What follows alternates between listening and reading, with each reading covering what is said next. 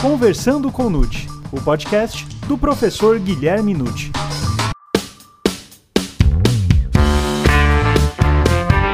Olá, sejam muito bem-vindos a mais um episódio do Conversando com Nute. Você sabe o que significa prevaricar e qual a abrangência do crime de prevaricação? As partes componentes do celular servem para configurar o crime do artigo 319-A e como analisar o acesso ao aparelho telefônico.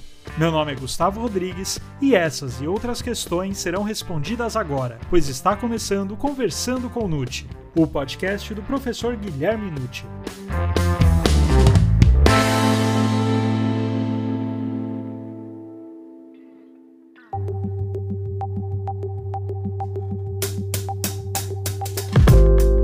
Professor Nucci, para começar, o que significa prevaricar?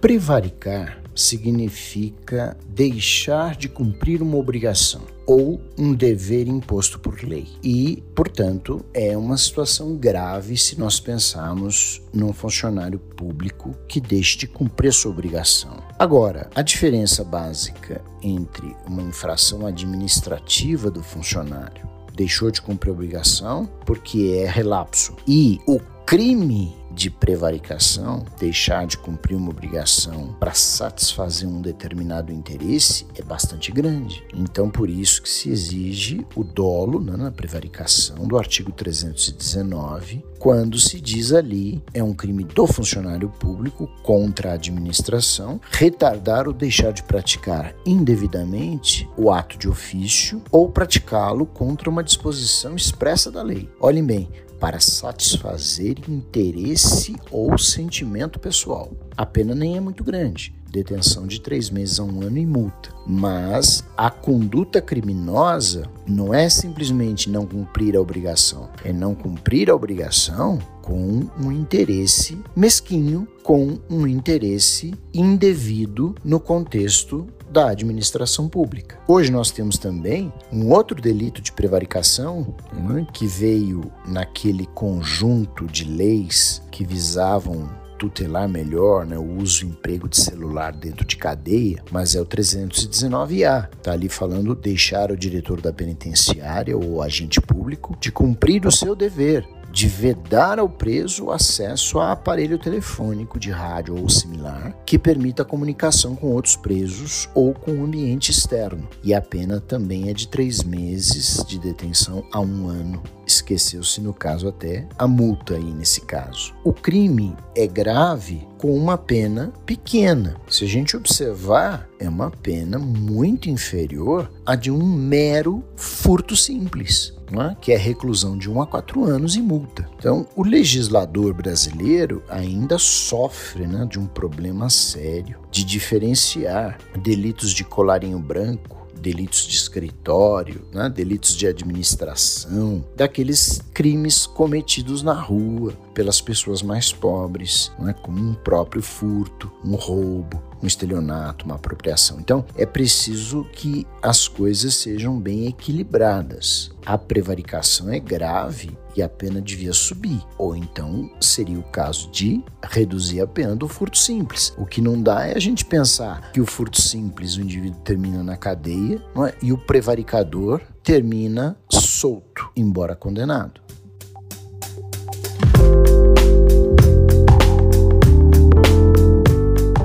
E professor, qual a abrangência do crime de prevaricação? O cenário do artigo 319 é o que muitos autores denominam com precisão de um crime de autocorrupção. O funcionário viola seus deveres funcionais por interesse pessoal, quer dizer, ele se corrompe. Agora, se você pensar na figura do 319A já fica mais esquisito, eu diria, porque não há nenhum elemento específico para agir. Lógico que há o dolo, deixar é, o diretor de uma penitenciária de vedar ao preso o acesso a um celular. Muito que bem. Mas por quê? Com qual interesse ele não faria isso? Então ficou estranha a redação, né? Porque no 319 tá bem nítida essa forma de autocorrupção, satisfação de um interesse escuso. Agora, no 319A não tem isso e deveria ter. Ou então, no 319 não precisaria ter, quer dizer, ficou estranho, né? Na comparação, uma forma de prevaricar ter um elemento específico e uma forma de prevaricar não possuir.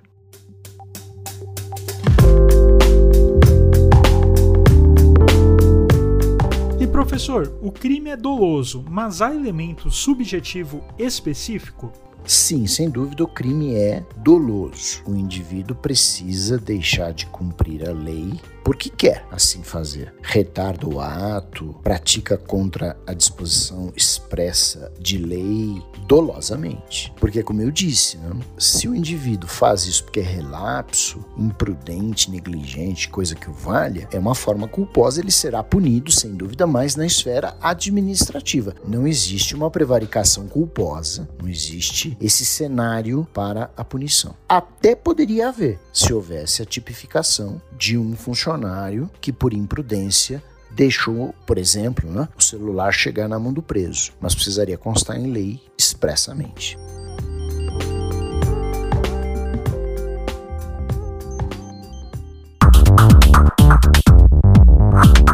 E professor, esse delito é praticado na forma comissiva ou omissiva? O delito possui as duas maneiras de ser cometido. A forma comissiva é por meio de uma ação, é um fazer, né? e a forma omissiva é o não fazer deixar de fazer. Então a gente pode pensar, olha, usando aqui o exemplo do 319, deixar de praticar um ato de ofício é uma omissão. Agora, praticar o ato contra a disposição da lei é uma ação. Então veja que o delito comporta as duas maneiras: né? fazer alguma coisa errada ou deixar de fazer o que deveria. E professor Nucci, por que se criou outro tipo penal do artigo 319-A sem lhe dar um título específico? Eis aí uma boa pergunta. Quando se criou o artigo 319-A, poderia sem dúvida o legislador ter dado a ele um título. Não o fez. Para mim, dentro de um sistema, quando um tipo segue outro sem titulação, a titulação que prevalece é a anterior. Então, por isso que eu vejo no 319A uma forma de prevaricação. Não quis dar um título especial, é uma prevaricação da direção da cadeia ou do agente público. Há alguns obstáculos, entretanto, né, que essa prevaricação do 319A enfrenta, que eu já até mencionei a vocês falando de outros aspectos. O primeiro é que não há um interesse específico. Né? Ficou aqui um dolo geral, genérico no caso, né? Não há um elemento específico, um dolo específico. E um outro ponto é que o 319A, a meu ver, caberia tranquilamente a forma culposa. Não, não, não teria nenhum problema nisso, porque a, a negligência de um funcionário pode levar a graves problemas para dentro de um presídio quando os presos detêm celulares e ficam se comunicando né, com o mundo exterior, entre eles, armando rebelião, motim, etc. E professor, o tipo penal do artigo 319-A de 2007 resolveu o problema da circulação de celulares nos presídios? Bom, esse também é outro grande problema que a gente tem que aceitar. Criar tipos penais, meus amigos, não resolve o crime, não elimina o crime da face da terra. Puxa, fosse assim era tão mais fácil. Né? Bastava então existir lá, como existe há muitos e muitos anos, o crime de homicídio e a gente não teria ninguém assassinando ninguém. Criamos o tipo do roubo e não teríamos mais assalto. Então temos que nos conformar que o crime quando idealizado é, e editado em lei, cumprindo-se o princípio da legalidade, é uma maneira que a sociedade tem de responder a uma conduta ilícita considerada grave é, que não pode ficar sem uma punição mais severa. Essa é a forma de agir, é? de mostrar, olha, isso daqui não dá para ser tolerado. É a última rácio, né? o direito penal como última cartada há de se tomar uma posição mais dura contra determinada conduta. E é por isso que se tipifica alguma coisa ilícita. É preciso sempre ter em mente que tipificar ou aumentar penas não resolve imediatamente o problema de crime. Pode inibir novos delitos até, para algumas pessoas, sem dúvida, mas é preciso a atuação eficiente do poder público no caso aqui que nós estamos comentando, para evitar né, o ingresso de celular na cadeia. Preciso tecnologia, a verdade é essa, para que o celular não ingresse sem necessidade de revistas íntimas né, que devassem a privacidade de alguém. Não, o ideal seria termos tecnologia suficiente, e já temos, mas para empregar bem e evitar, naturalmente, que o celular ingresse e transite pelo presídio.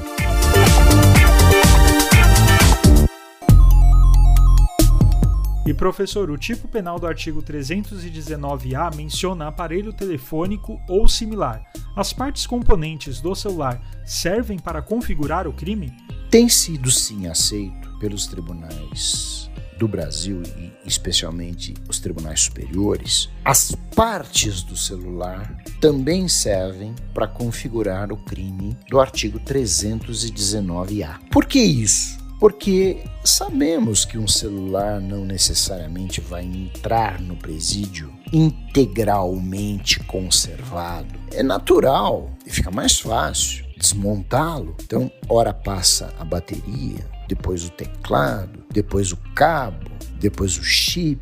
Enfim, é lógico que fazer isso é mais, mais fácil, mais simples. Então, também temos que acompanhar a, a, a, sistemática do código. Um pedaço celular é um celular. E por isso que os tribunais têm tipificado, sim, o encontro de bateria, de chip, enfim, de cabos necessários ao uso né, para carregar o celular, como o crime do artigo 319-A é possível.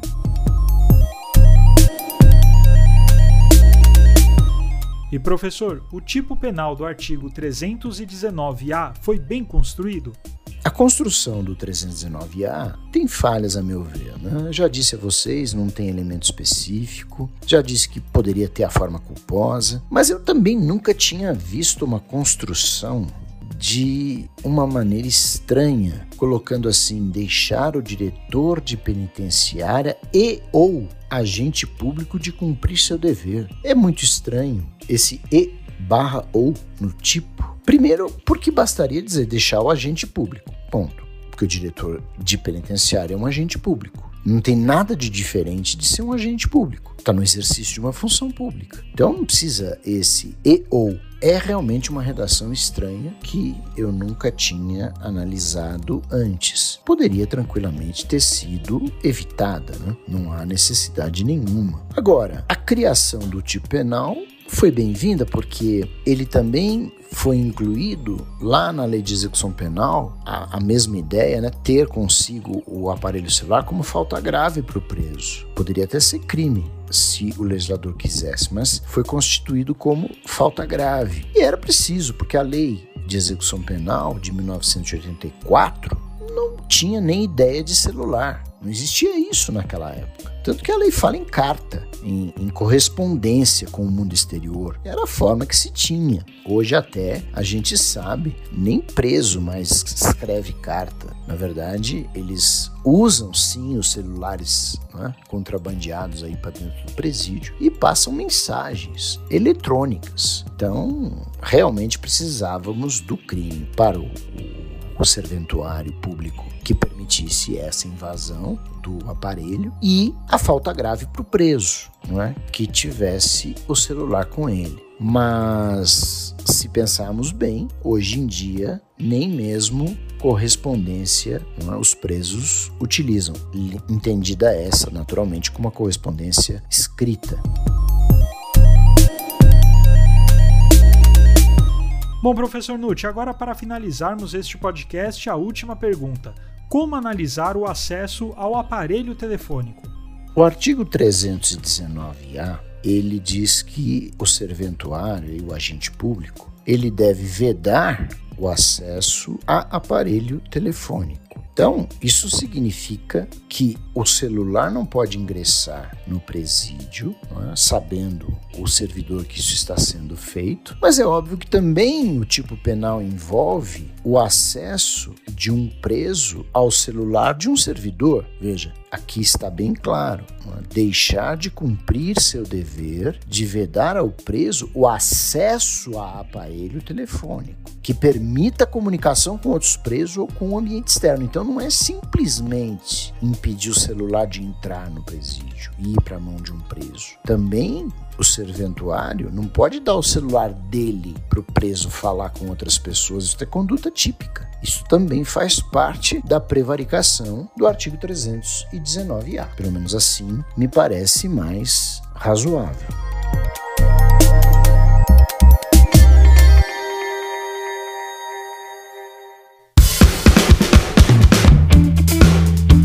E aí, gostou desse episódio? Então divulgue, indique e compartilhe com aqueles seus amigos e colegas que ainda não conhecem os podcasts e podem se interessar pelo tema. E no próximo programa, o professor Nutti tratará dos crimes contra o casamento. Lembrando que toda terça-feira, um novo episódio do Conversando com Nutti. Até mais!